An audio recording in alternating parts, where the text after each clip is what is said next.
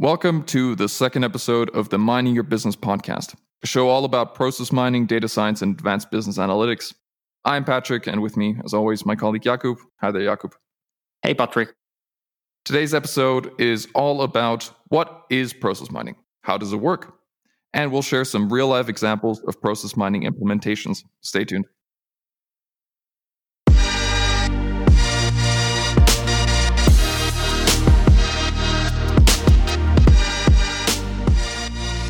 Welcome to the second episode, and I'm very happy that today we will actually be covering a topic uh, which you are probably listening to, uh, or which is the reason why you are listening to this podcast, and that is uh, what is process mining. Uh, so, what? How does it work? What does it do? What can you do with process mining? What kind of processes and uh, let's say a project can you understand as being a process mining project, and what can you cover with it? And everything this will be covered in today's episode, where I'm um, as usual with Patrick, who I will right away go and ask Patrick, what is process mining and how do you understand the process mining? Well, Jakub, uh, that's a that's a good question. So when I first started um, here at Process Mining, I, I didn't actually quite understand what process mining was. But um, of, of, course, through uh, through working here for for some time now, from um, what I understand, process mining is the definition of uh, an object inside your um, your business and tracing and following this object throughout your organization and seeing the activities that are attributed connected to said object right? So um, we can also straight up look at the definition of what process mining is. And here we see that uh, process mining is an analytical discipline for discovering, monitoring, and improving real processes by extracting data from all sorts of today's information systems. Many processes are creating a digital footprint, and the goal of process mining is to connect the dots of all relevant actions, regardless of their origin. Very nice. Yeah, exactly. So that's a, a little wordy. So I think it would uh, help if we kind of gave an example of uh, what this could look like, right? For sure. Uh, I will probably pick that one up. And is, if you listen to our first episode, which if you didn't, I recommend you should. So go back, uh, stop this one, and just go to listen to the first one. But if you did, you know, I was actually giving an example of a coffee bean. So if we are talking about the process, uh, let's imagine a coffee bean, which we all so much enjoy and drink every day. Uh, Such a coffee bean uh, had to be grown somewhere. It had to be produced, it had to be uh, harvested, it had to be uh, packed and shipped away across the globe because, as we know, coffee usually grows in a higher altitudes in a warm environment. So, uh, sorry, Europe, no coffee, no coffee fields for you, at least for now. Let's see what global warming brings. oh, God. Uh, right. Maybe we get to yeah. harvest the coffee in, in the Alps next to Munich one day. Who knows? Uh, well, anyway, uh, such a coffee bean uh, can be for us this a unique ID or unique object that we are then tracking on its path or on its process, on its journey. So we first have uh, a bean that we uh, grow, and so we are probably be interested in how long it grows how well mm. it grown, uh, what uh, where the shape, uh, how what was the impact of the let's say the uh, weather or the environment mm-hmm. where it was actually uh, being grown at. So right. these would be all the inputs that we could collect to such a coffee bean. And then we could go a step further, right? So uh, when the coffee gets harvested, we would probably be interested in the ways that it was harvested. So like uh, what uh, machines were used for harvesting, uh, what was the temperature that it was then uh, pro- processed on, meaning that if you uh, harvest the coffee, you want to roast it. So, like, you can track the temperature, you can track time of the uh, roasting, and then you would go into quality and, like, you have a bean uh, which you are shipping somewhere, and you probably have a higher quality coffee and lower quality coffee, and all of this is an information that is part of this process and that you can somehow, if it's being collected, it can be connected to this specific bean and to your specific coffee. And from that, you can actually create a very good picture of what is the overall process of producing of such a coffee bean. And before we even like, there is so many more steps. Like I mentioned, shipping. So you would probably be interested in uh, how well is or how fast is the coffee shipped from the place where it grows to the consumers? And then even yeah. like what is the preparation of the coffee? So you would make so many sub processes of just one single coffee bean that it's almost mind blowing for me. Yeah so um, I think it would then also help. So now we have this little metaphor of uh, tracing a coffee bean. Now I think um, if we imagine, if we take this uh, metaphor a little bit further and say that you are now the owner of a coffee bean plantation, let's say, and right. you and now our material that we are selling is the coffee bean right? Exactly. so now all of a sudden we have some business processes attached here. So um, you get an order for some coffee beans and now the the journey of that coffee bean as a process starts right? We gotta plant enough seeds so to cover the order right? We have to watch them grow in the time to actually satisfy the order in the amount of time that you know we set in the order. And now we can also look at not just sending of the of the coffee bean but also sending the the invoice to the customer who wanted the coffee bean right? Sending it uh, in a shipment watching it get there and then receiving the order receiving the invoice and then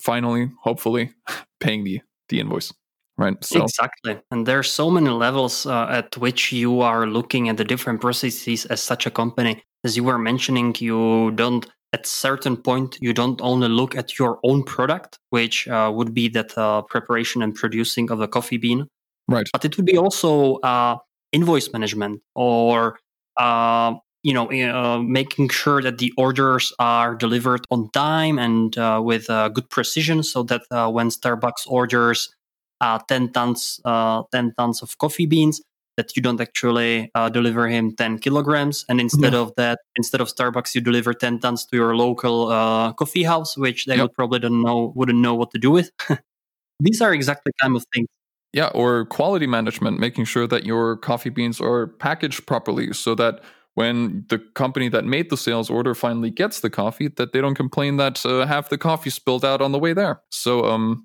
this is obviously all things that are connected to that one bean that we can all tie together to that one bean.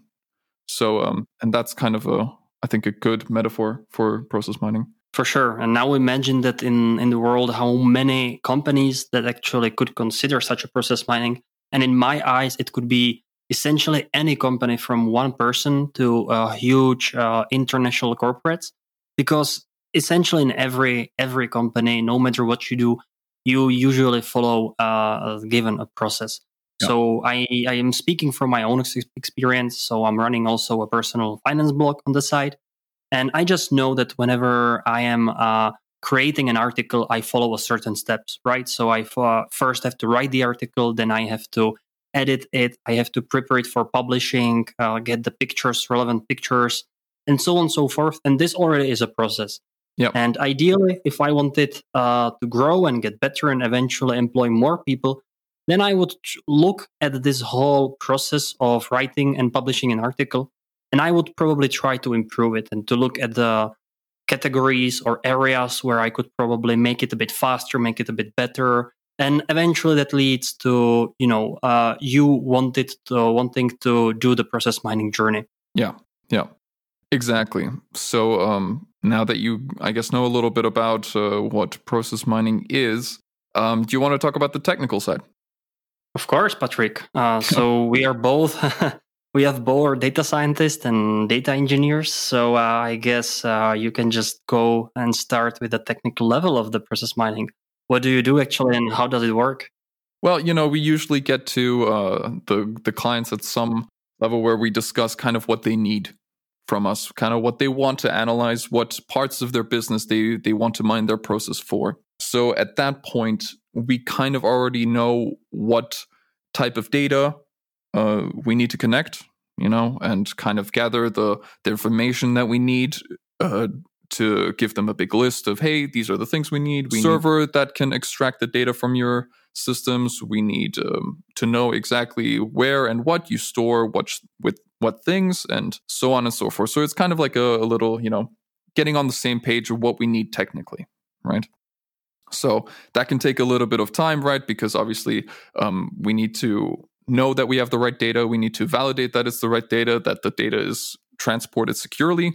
Um, that's uh, obviously very important, and um, that the that we don't interrupt any business dealings throughout the day if we load too much and things like that. These are all things that we need to, to iron out before the actual implementation can start.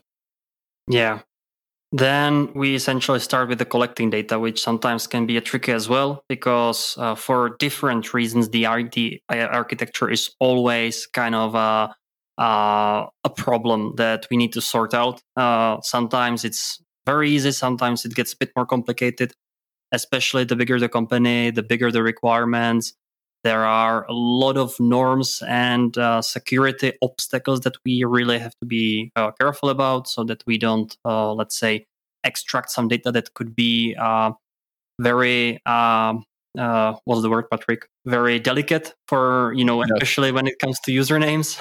yes, exactly. So just, you know, that we um, pseudonymize every um, data that we can that is um, that is required. You know, so we don't um, you know take things into a system where it should not be.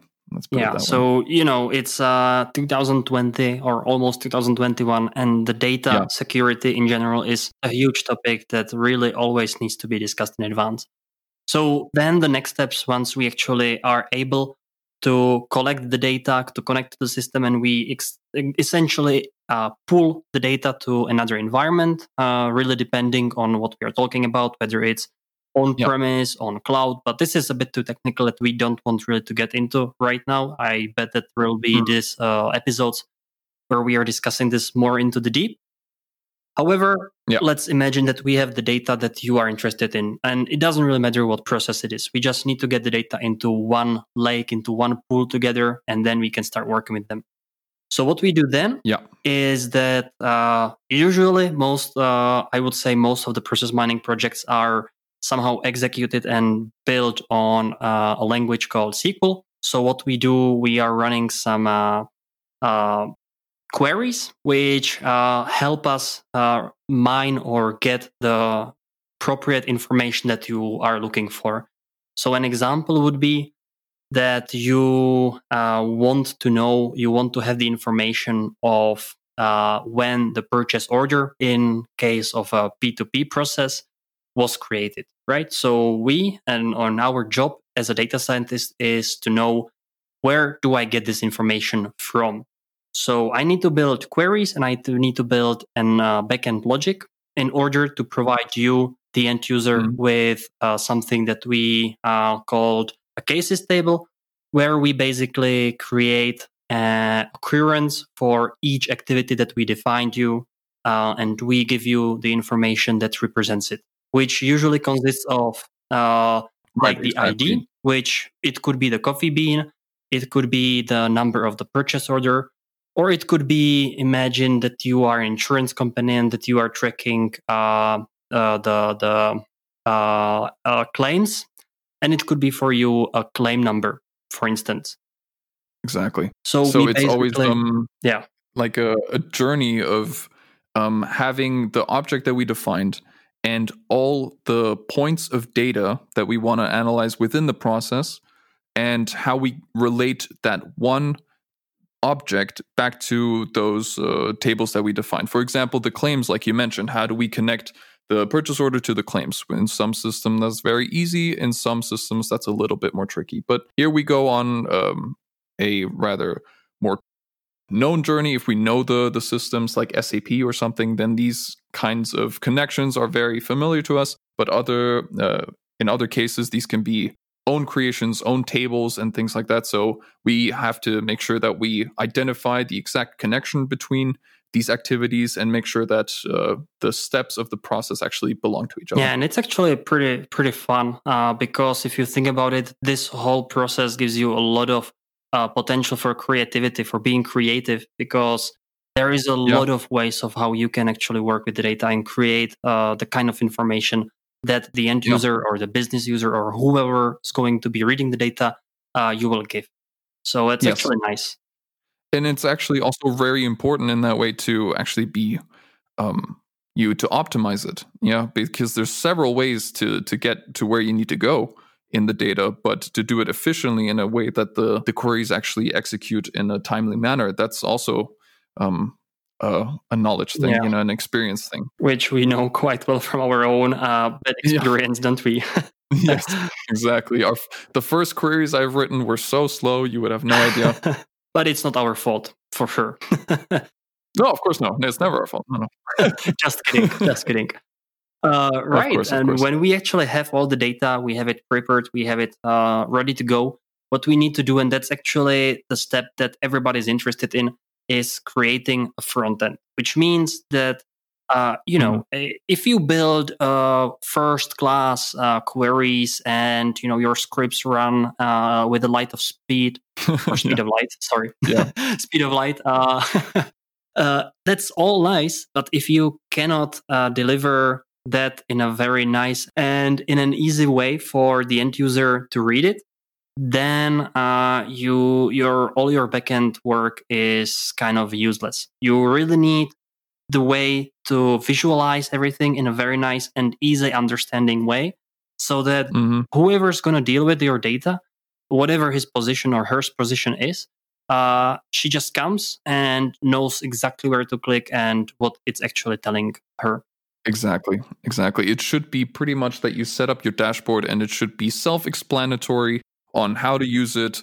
and where to find your data to make sure you recognize your own data and things like that. So a lot of um, attention to detail and a lot of time is put into actually creating the the dashboards, making sure that it actually fits to what the use cases are that were defined at the start of the project. Yeah, of course, uh, it's very easily said than done. And uh, usually, when we do our projects, we have some kind of a handover phase. When we walk uh, the end users through the reports, we show them where is what and how does it work. But then the next phase is actually the data validation, and that that is kind of tricky because you know mm. when you are measuring the same thing, uh, where two parties are measuring the same thing, uh, I can guarantee you that they are measuring something different, and that's yeah. usually the biggest obstacle for us. And it's uh, actually harmonizing the way that we and the customer are looking at the KPIs. Yeah.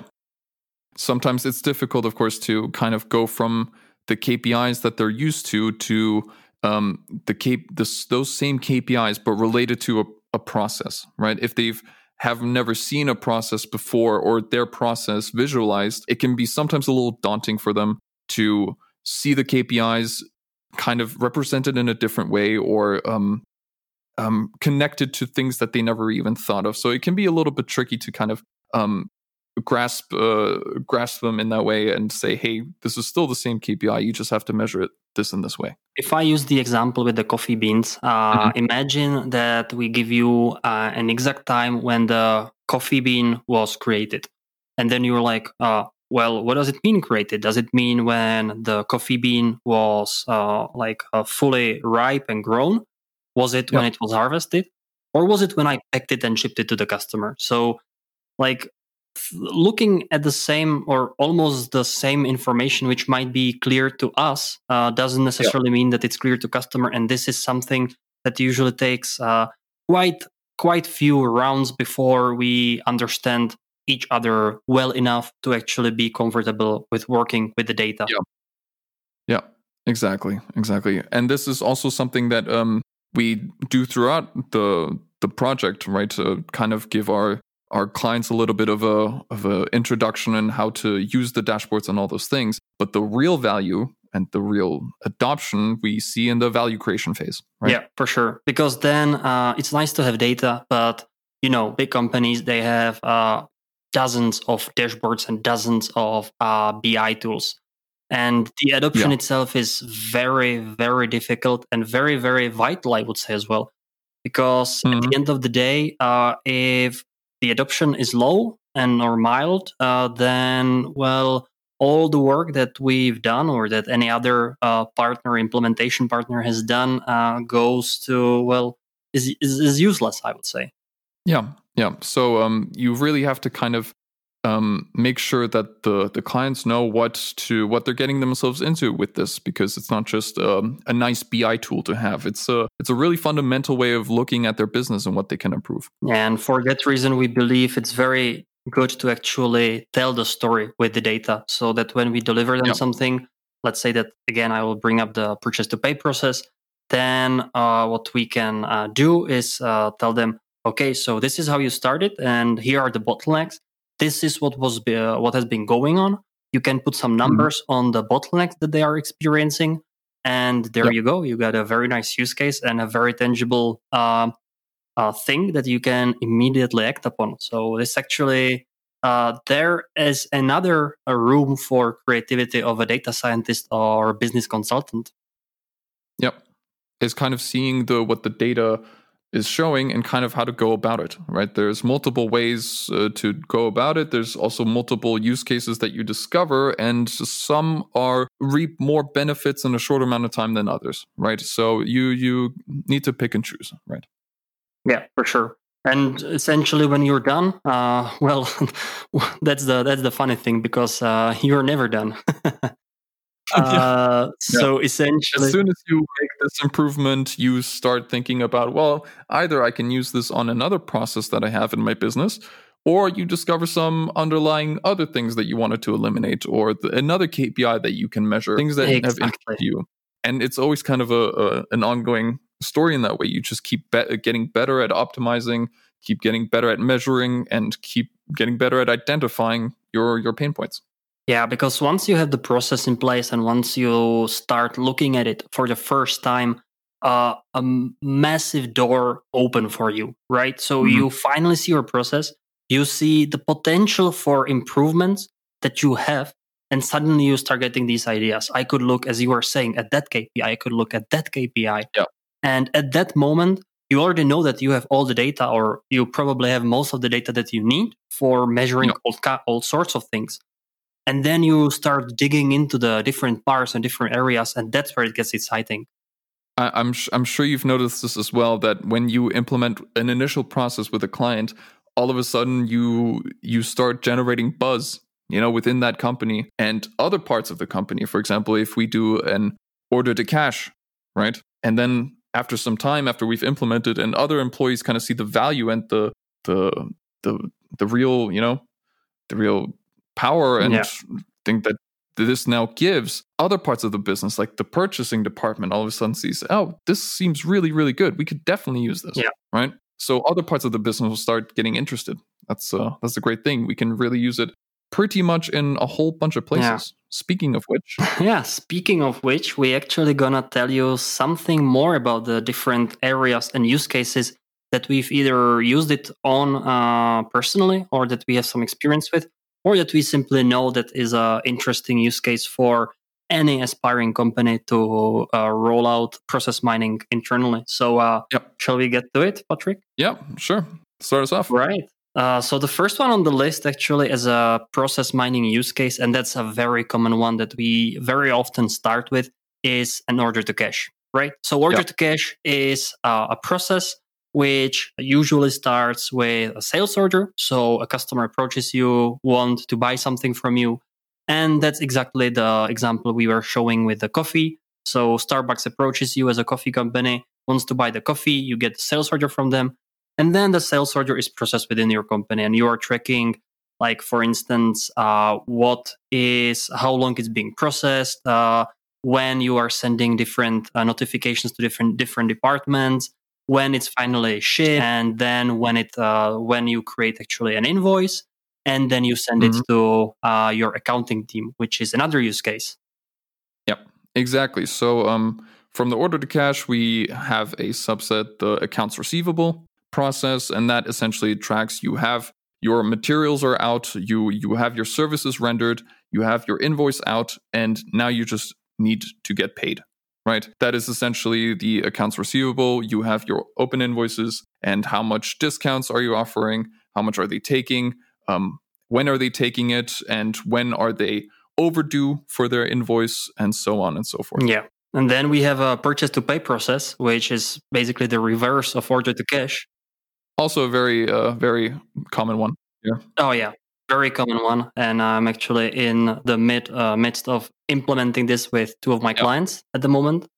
And what you do there is that you, as a company, uh, also have certain needs, and uh, you will need to buy something from uh, as a service, or you will need to buy actually material for uh, for your pro, pro uh, co- like company to produce certain items on your own or certain products or you might even have employees who you know who need uh, a paper to print on. So that's another purchase that you will probably do as a bigger company. And so what you do here is that you track performance of such purchasing. You can track whether you are uh, whether the vendors that are delivering the goods to you are delivering it on time whether they are late or not and so on. Mm-hmm. or you can also look at the use cases of uh, favorite use case i'm ever buying. Uh, so that means uh, that you buy according to some uh, guidelines within your company that you are using uh, the best payment terms and so on. Yep. And uh, following that, um, the equivalent to the accounts receivable is the accounts payable. And here it is essentially your payment um, behavior. When you get an invoice, how long does it take for you to process? How long um, do you actually take to pay it? Do you go for the cash discount or not? Um, if you were to always go for the cash discount, how much money would you be saving? And how much money uh, are you currently losing out on? Um, it does it make more sense to optimize cash flow? These are things that you can answer with the accounts payable. Exactly. Next one, we have an account management, and this is something uh, that uh, bigger companies are doing with their customers. So imagine that you are uh, buying a service from, let's say, Celonis, which is a process mining uh, service provider, and Celonis will create an account for you as a company uh, who will be maintained by uh, some manager. And uh, this manager makes sure that uh, your account is being uh, handled well, meaning that you are uh, buying the product that you are repurchasing what you've already had, that everything is going smoothly. And again, you can track this in the process. Uh, next one, I actually have here uh, hire to retire, which is a little tricky, especially in Europe uh, with all the data privacy and protection. But uh, I know for a fact because I had uh, a use case for this one from one of Asian customers of ours, where they were actually interested in the, their employees. So first of all, what you can do is look at the hiring process. so your identification here would be well the person and you can look at how uh, well or how the process is going meaning like how are the interviews? If they are scheduled on time uh, what is the overall acceptance? Uh, what is the decline rate? And then if you move forward uh, these people who get actually accepted and go through your hiring process are actually your employees and then you can track all uh, a whole bunch of other stuff. For instance. Uh, what I was doing was uh, looking whether when employee uh, leaves the company uh, for good, whether all the all the pay or all the everything that the company owned him is actually paid him in time and in full. Because then, uh, you know, uh, mm-hmm. the employee could open some legal legal claims on the company, and yeah. that's definitely not nice. Of course, of course. Uh, moving on from that, we have incident management, and that is all about having dealing with some sort of disruption to your service, to your core business, or even just a tiny little um, disruption that um, causes some sort of, of pain in your organization. Um, you know, you can track uh, who the incidents is opened with, who actually takes control of it, who is in charge of uh, dealing with it. Um, and how long it takes, uh, for example, to um, solve it. And with that comes obviously the one the prevention of incidences. So you can look at root causes. In what conjunction with other data does this disruption happen more often than not?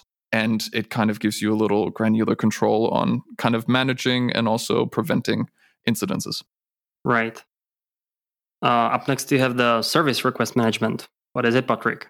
Yeah, so uh, service request management, uh, that is essentially when you uh, internally want something from, for example, the IT service department, you request a new laptop or you need access to a folder or what have you, anything that deals with server request, uh, uh, service request managements. So that's um, that's obviously a, a, big thing. How long does it take for you to s- uh, satisfy that service request, and so on and so forth? Right. Uh, we have still a couple of them. Uh, so, for instance, I have here a change control, which can be simply uh, that before you do a certain change in anything that's uh, higher in value, and I can, for instance, think of let's say scripts. Then, if you are an IT company, you don't just access the script and change whatever you want. So there might be some uh, control and approval process before that a lead management. If you are in marketing you are interested in where you are your possible and future customers are coming from. So you are uh, putting your ads uh, you know on different social media or just uh, on uh, in terms of branding somewhere on the other websites. And so you are definitely interested how well are they converted at what rate and how long it takes and so on. Yeah Another one is uh, customer service. So when you get uh, some sort of complaints from one of your customers, how is it handled? By whom? Uh, the severity? Um, how long does it take for you to um, make this customer happy again? And what's the outcome? What is this going to cost? Uh, the the man hours dedicated to said complaint, and that's what you can track with that.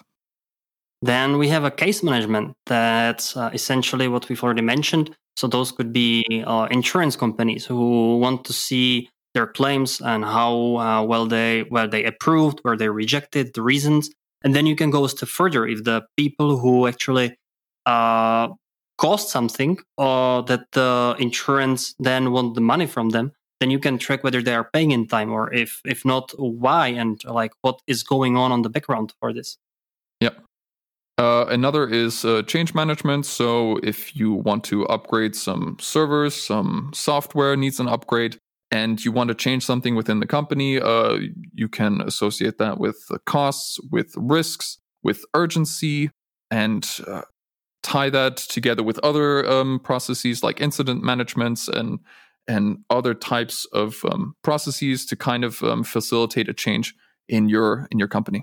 Yeah. Um, another one, uh, production planning.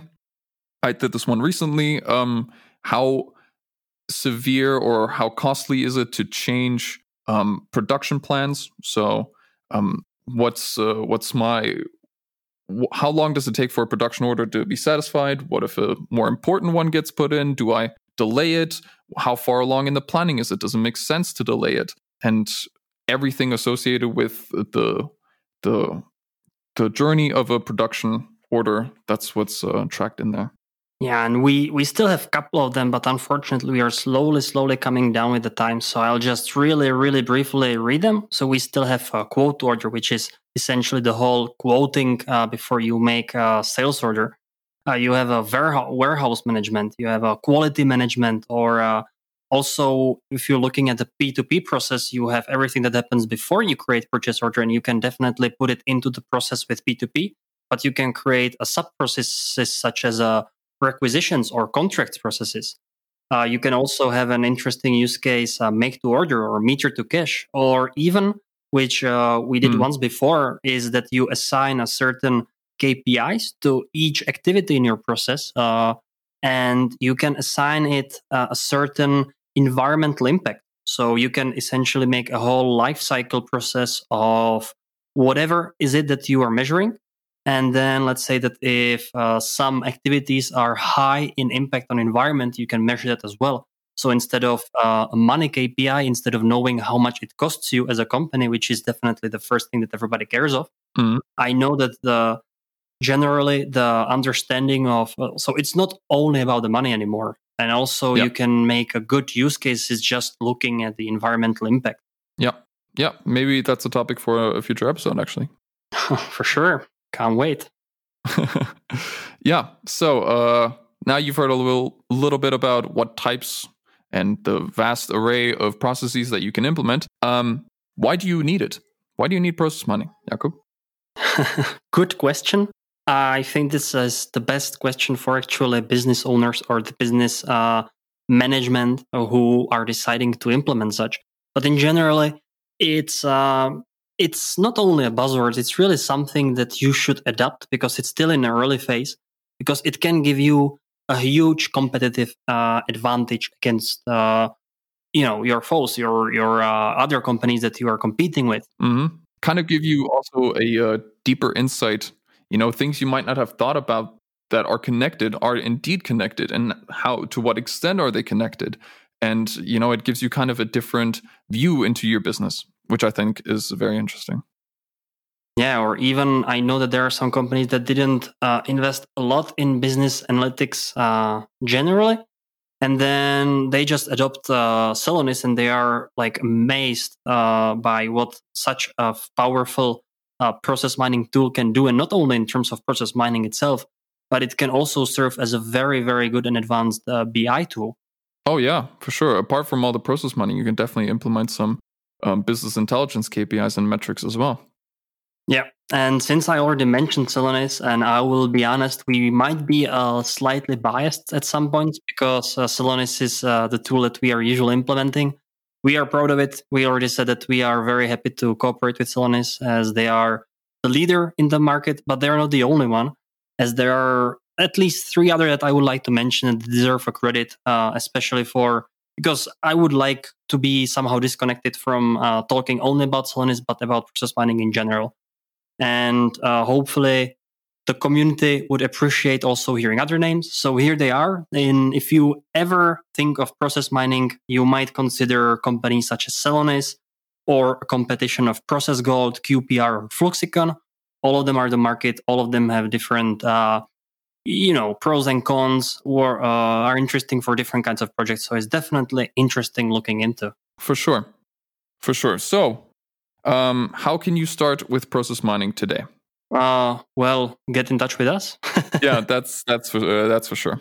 Dive in, see what it's about, um, and talk to someone, either us, Celonis, or Process Gold, QPR, Fluxicon Get involved if you're interested. That's what I can say. It's very interesting journey, and I strongly, strongly recommend for anyone listening to it if you if you have a power of uh, of you know uh, adapting these kind of things, you definitely should. Yeah. So, uh, Jakub, where can our listeners hear more about or read more about process mining? Well, so we also have a blog where we every up and then put some article on our homepage, processn.com. But if uh, we, you know, they can listen to us on uh, mediums such as Spotify, Apple Podcasts, mm-hmm. or Google Podcasts. And, uh, you know, we will hear each other in the next episode. Patrick, thank you for your time today and talk to you next time. Yeah, sounds good. Thank you, Jakub. Until then, bye-bye. Bye.